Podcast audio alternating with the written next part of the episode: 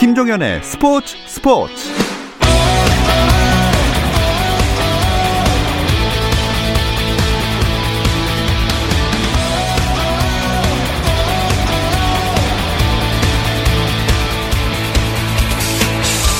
스포츠가 있는 저녁 어떠신가요? 아나운서 김종현입니다. 오늘 하루 스포츠계를 돌아보는 스포츠 타임라인으로 김종현의 스포츠 스포츠 출발합니다.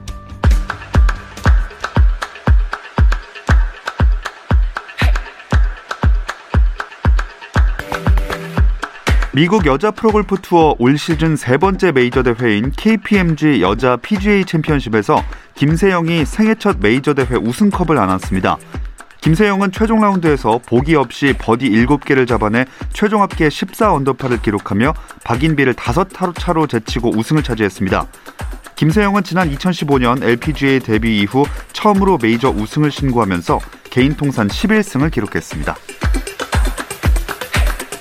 미국 메이저리그에서는 탬파베이 레이스가 휴스턴 애스트로스를 2대 1로 꺾고 아메리칸 리그 챔피언십 시리즈 1차전을 승리했습니다.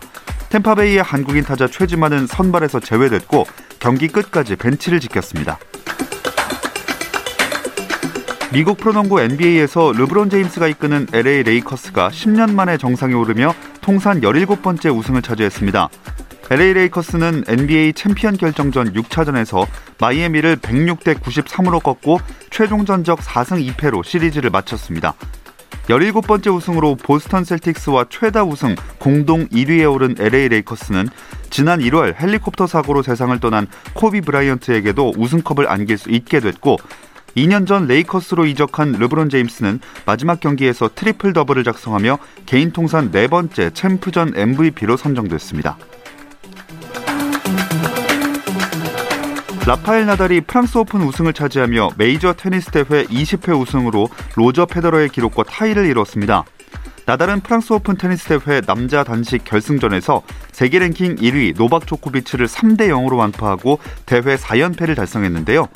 이로써 프랑스 오픈에서만 통산 13번째 정상에 오른 나달은 메이저 대회 단식에서 모두 20번 우승하며 황제 로저 페더러의 최다 우승 기록과 어깨를 나란히 했습니다.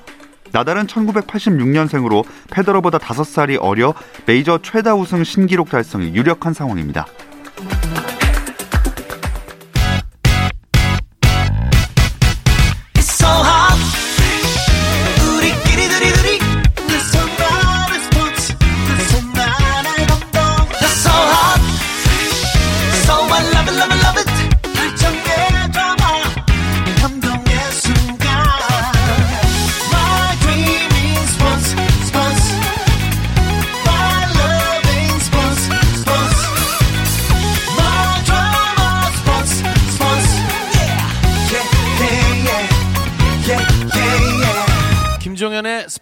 스포츠.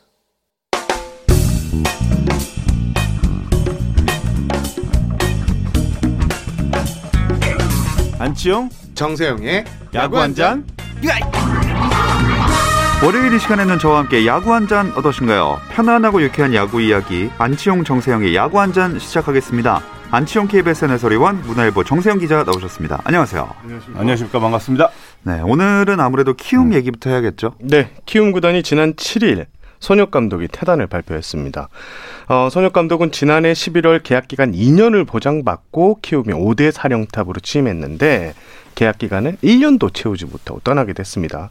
현재 키움은 김창현 퀄리티 컨트롤 코치가 감독 대행을 맡아서 경기를 치르고 있습니다.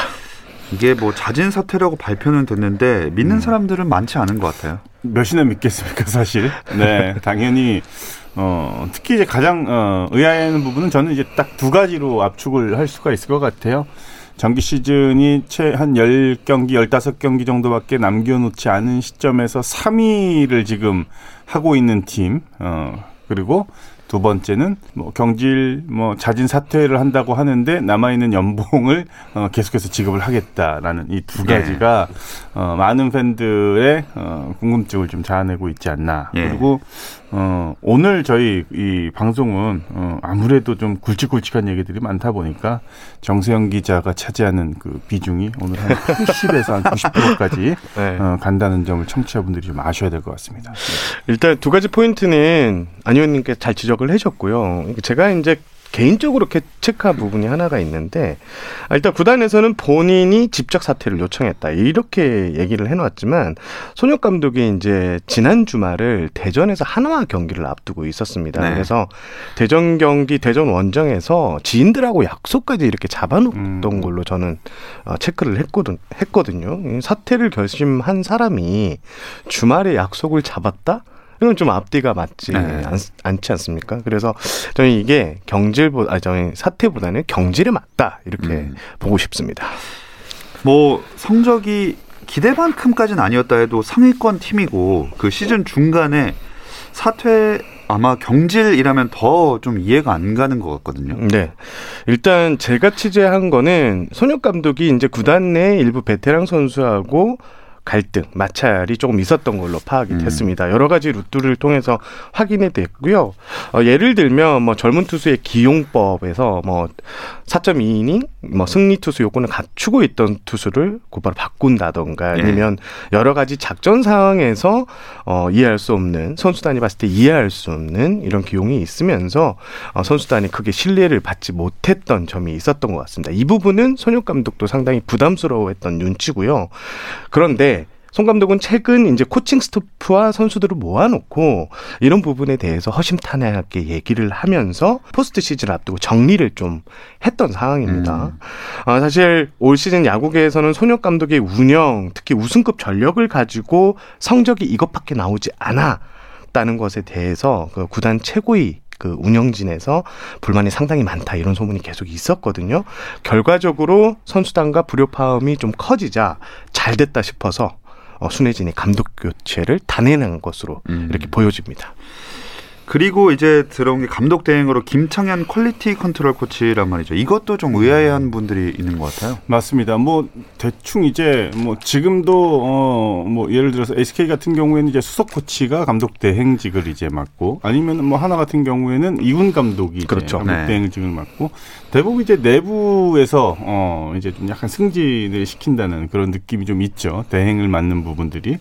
근데 전혀 사실은 음 예기치 못했던 인물이 발탁이 됐기 때문에 이것 또한 이제 음. 어 팬들의 궁금증이 굉장히 커지고 있는데 제가 김창현 어, 감독 대행을 처음 본 게 어, 2015년, 16년 제가 이제 국가대표팀 분석 코치를 하면서 어, 분석에 대한 부분이 저도 이제 잘 모르기 때문에 네. 여러 가지 조언을 듣고 어, 좀 음, 조언을 많이 받고 또 배움을 많이 받았던 분이었어요. 그 당시에는 그러면서 어, 이제 김창현 전력 분석원이 어, 굉장히 그 구단에서 신임을 많이 또 쌓고 선수들 간에 또 신뢰도 좋아지면서 이제 퀄리티 컨트롤 코치로 이제 선임이 돼서 임명 더 올라갔죠 이제. 음, 네. 그러면서 결국 이제 좀 감독 대행까지 됐는데 왜 김창현 감독 대행이냐라는 부분을 팬들이 굉장히 좀 어, 궁금해하고 있습니다. 제가 이 감독 발표 났을 때 KBO에 있었거든요. 예. KBO에서 전화가 빗발쳤습니다. 어. 왜냐면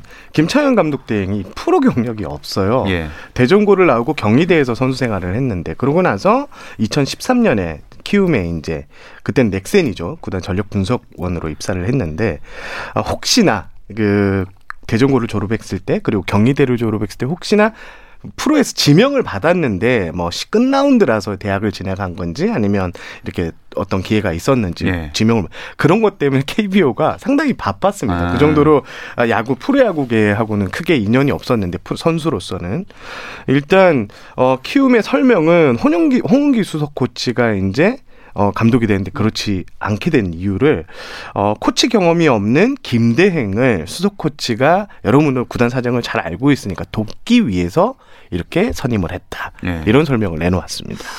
자, 이 뭔가 석연치 않은 느낌이 좀 있는 것 같긴 한데 네. 키움은 그럼 이대로 포스트 시즌까지 치르는 건가요? 뭐 그렇다고 그렇겠죠. 하네요. 네, 네, 만약에 네. 뭐 포스트 시즌에 진출을 하게 되면은 이 상태로 어 김대행이 이제 팀을 계속 꾸리면서 근데 이제 올 시즌을 마치고 나면은 어, 과연 이제 감독으로 승격이 될 것인지 아니면 이제 외부에서 다시 또 다른 감독을 또 선임을 할 것인지 그건 아직까지는 어, 뭐 정확하게는 모르겠습니다. 여러 가지 제가 체크한 걸로 보면 과거부터 고위층 입김이 센 구단이 바로 키움 그리고 넥센이었습니다. 아, 이번에도 여러 가지 기사를 보시면 아마 손혁 감독이 구단 고위층하고 여러 가지 이렇게 불협화음이 있었던 게 체크가 되는데요. 어, 이렇게 고위층의 이제 윗- 입김이 센 키움에서 성적과 관계없이 김창현 대행의 이런 자율성이 보장된다? 음. 저는 우려가 상당히 큽니다. 네. 그래서 주변의 우려- 우려도 상당히 마찬가지고요.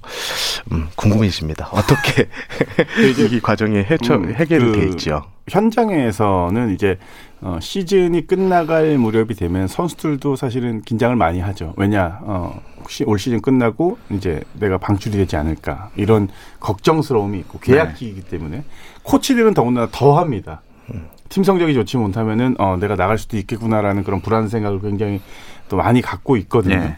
키움 같은 경우에는 어, 성적에 대한 그 자리 보장에 그 확신이 너무나도 떨어진다라는 얘기를 정말 많이 해요. 지도자들 사이에서도 최근에 보면은 왜냐하면은 뭐 예를 들어서 염경엽 감독도 키움 시절에 굉장히 뭐 한국 시리즈 진출까지 그렇죠. 시키면서 잘했는데 결국은 사퇴를 했고 장영석 감독도 어, 지금 해설위원이지만 팀이 준우승까지 했는데 한국 시리즈 진출했는데 예. 재계약에 실패를 했고 손혁 감독도 마찬가지고 대부분 성적이 좋으면은 사실은 한 번 더 기회를 주고 연장 이게 계약이 연장이 되고 이런데 키움은 그런 것과는 전혀 다른 그 행보를 걷고 음. 있기 때문에 과연 또또 다른 어떤 그 어, 아주 인물이 감독을 또 어, 맡을지 굉장히 또 시즌 끝나면 궁금해집니다. 네. 뭐 이래저래 말도 많고 탈도 많은 키움입니다. 이렇게 사람들이 불신을 하고 하니까 덕수고 투수 장재영 선수가 9억 원짜리 초대형 계약을 맺었잖아요. 네, 그렇습니다. 이것도 좀 안 좋게 보는 분들이 있는 것 같아요. 일단 팩트만 봐시, 보셔야 될 것 같습니다. 이것은 아, 김 신인 1차 지명 투수죠. 네, 장재용 선수가 지난 7일 날 아, 구단 사무실을 찾아서 계약금 9억 원에 사인했습니다. 역대 신인 계약금 2위에 해당하는 큰 금액인데요.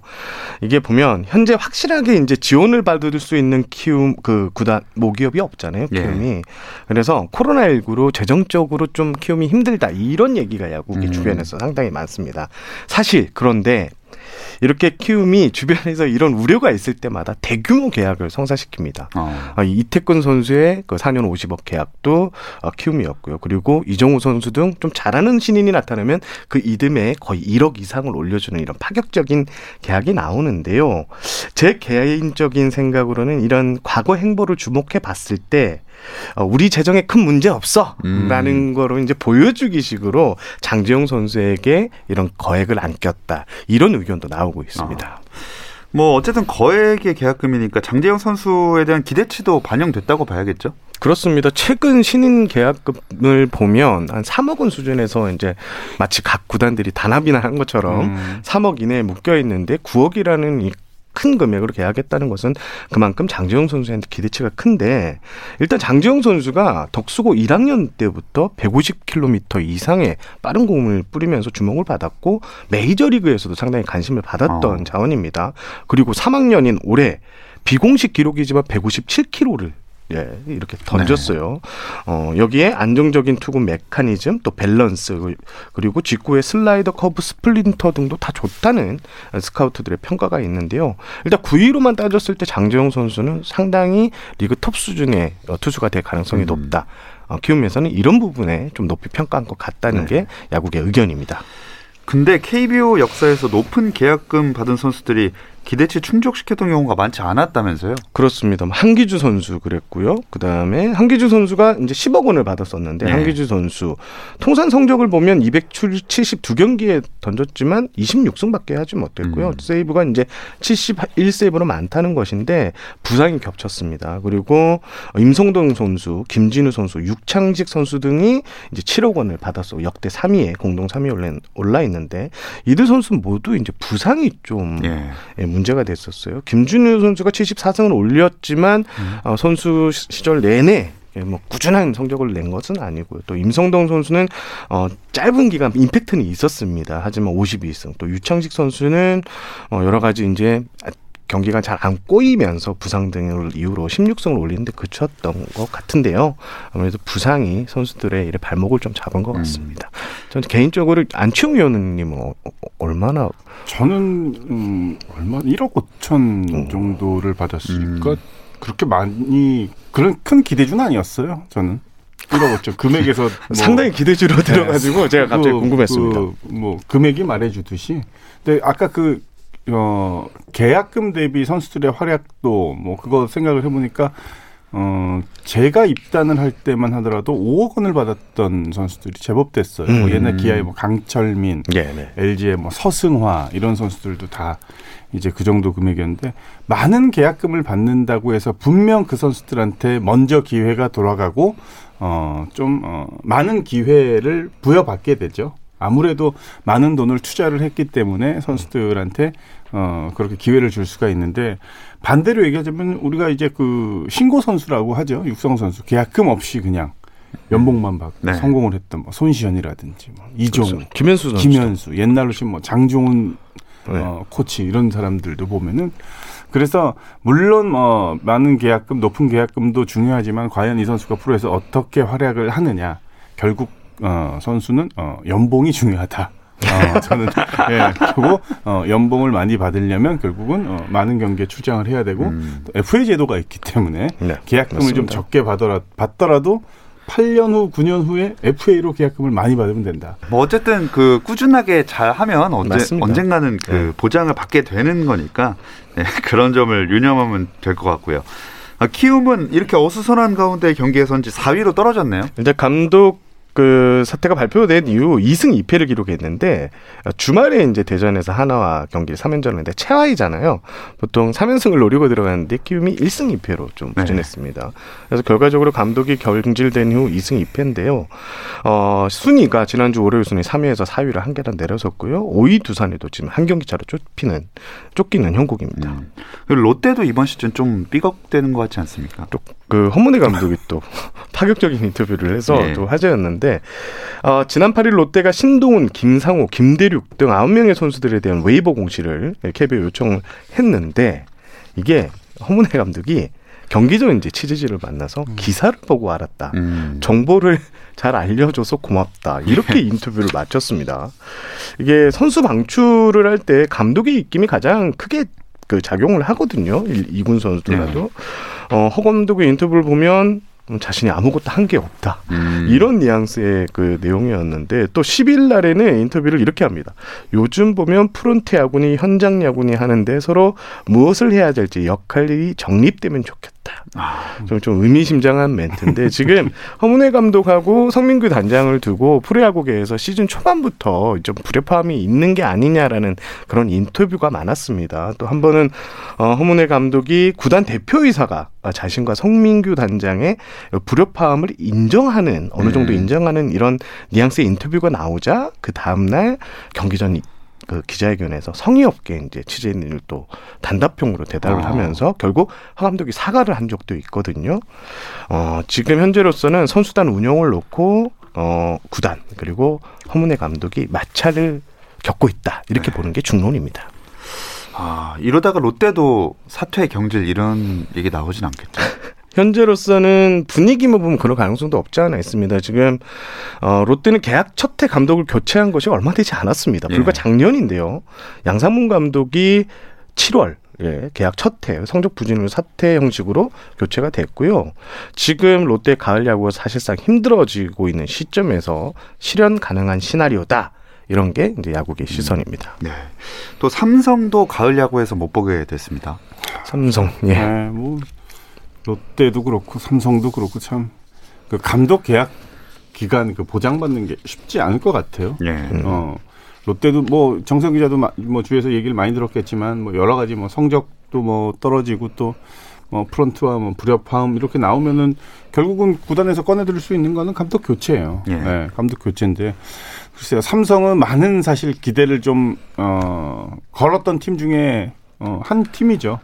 허서명 이제 어, 데이터 팀장, 어, 전력 분석 팀장이 이제 감독으로 선임이 되면서 뭔가 좀 그 새로운 야구를 다시 이제 시도할 수 있는 어, 그런 음, 올 시즌이었는데 어, 시즌 초 중반까지는 어, 나름 선전을 했어요. 그래도 어, 여러 가지 뭐 데이터가 많이 이제 어, 잘 맞아 떨어지면서 경기력도 많이 좋아졌었는데 역시 어, 그래도 데이터를 시, 뭐 시작부터 끝까지 다 활용을 할 수는 없다라는 거를 그게 데이터의 어, 한계 아닌 한계인 것 같아요. 예. 그러니까 선수들이 그만큼 실력이 뒷받침이 되고 경기력이 뒤따라야지만이 어, 데이터도 이제 더 이제 극대화시킬 수가 있는데 그 삼성이 아, 지금은 사실 올 시즌 조금 힘들지 않겠나 이제는. 네, 좀 사실 끝났습니다. 네, 네. 힘들 수밖에 없네. 네. 또 SK 한화 어, 이 두 팀도 좀 심각하죠. 네, 이게 다른 의미로 아주 뜨거운데요. 꼴찌 경쟁인데 예.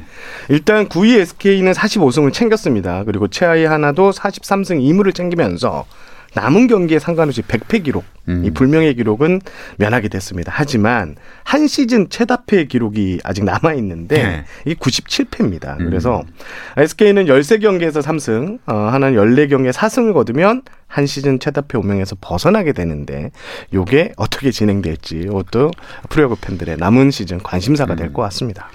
네, 포스트 시즌 진출팀 윤곽은 드러나고 있지만 순위 경쟁은 엄청나게 혼전입니다. 이 이야기는 잠시 쉬었다 와서 더 자세하게 나눠볼게요. Are you just another slave to the audio? 국내 유일 스포츠 매거진 라디오 김종현의 스포츠 스포츠 자, 월요일에 야구 한 잔 문화일보 정세영 기자, 안치홍 KBSN 해설위원과 함께하고 있습니다. 어, 전체 순위표를 먼저 볼까요? 네, 지난주 1승 6패로 부진했던 NC가 여전히 1위 자리를 지키고 있는데요. 하지만 2위와의 격차가 5경기로 줄었고요. LG는 지난주 반대로 6승 1패를 거두면서 지난주 4위에서 2위로 크게 순위를 끌어올렸습니다. 3위는 KT고요. 4위는 키움, 5위는 두산입니다. 2위 LG부터 5위 두산의 격차는 불과 2.5경기밖에 되지 않아서 순위표 계속 요동 칠 가능성이 상당히 높습니다. 어, 6위는 기아인데요. 5위와의 격차가 지난주 두 경기에서 이번 주 4.5경기로 크게 네. 벌어졌습니다.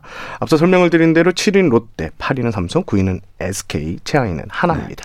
LG가 NC 상대로 연승한 게 진짜 이 순위에 중요했던 것 같아요. 그러니까요. NC 제가 지난주에 8.5분 능선을 넘었다고 했는데 역시 제가 예상을 하면 안 되는 거 예. 같아요. 그렇게 긴 연승을 달리면서 뭐 그냥 안정적으로 끝날 줄 알았는데 음, 예. 긴 연패에 빠지면서 경기력이 확 떨어졌어요. 5연패거든요, 지금. 네. 예.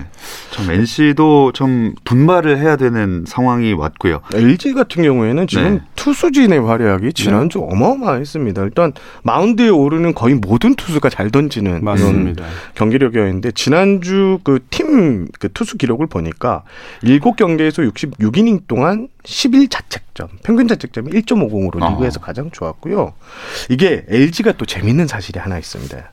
LG의 21세기 정규 시즌 최고 성적이 128경기로 치러졌던 2013년 74승 54패. 승률이 5할 7분 8리였는데요.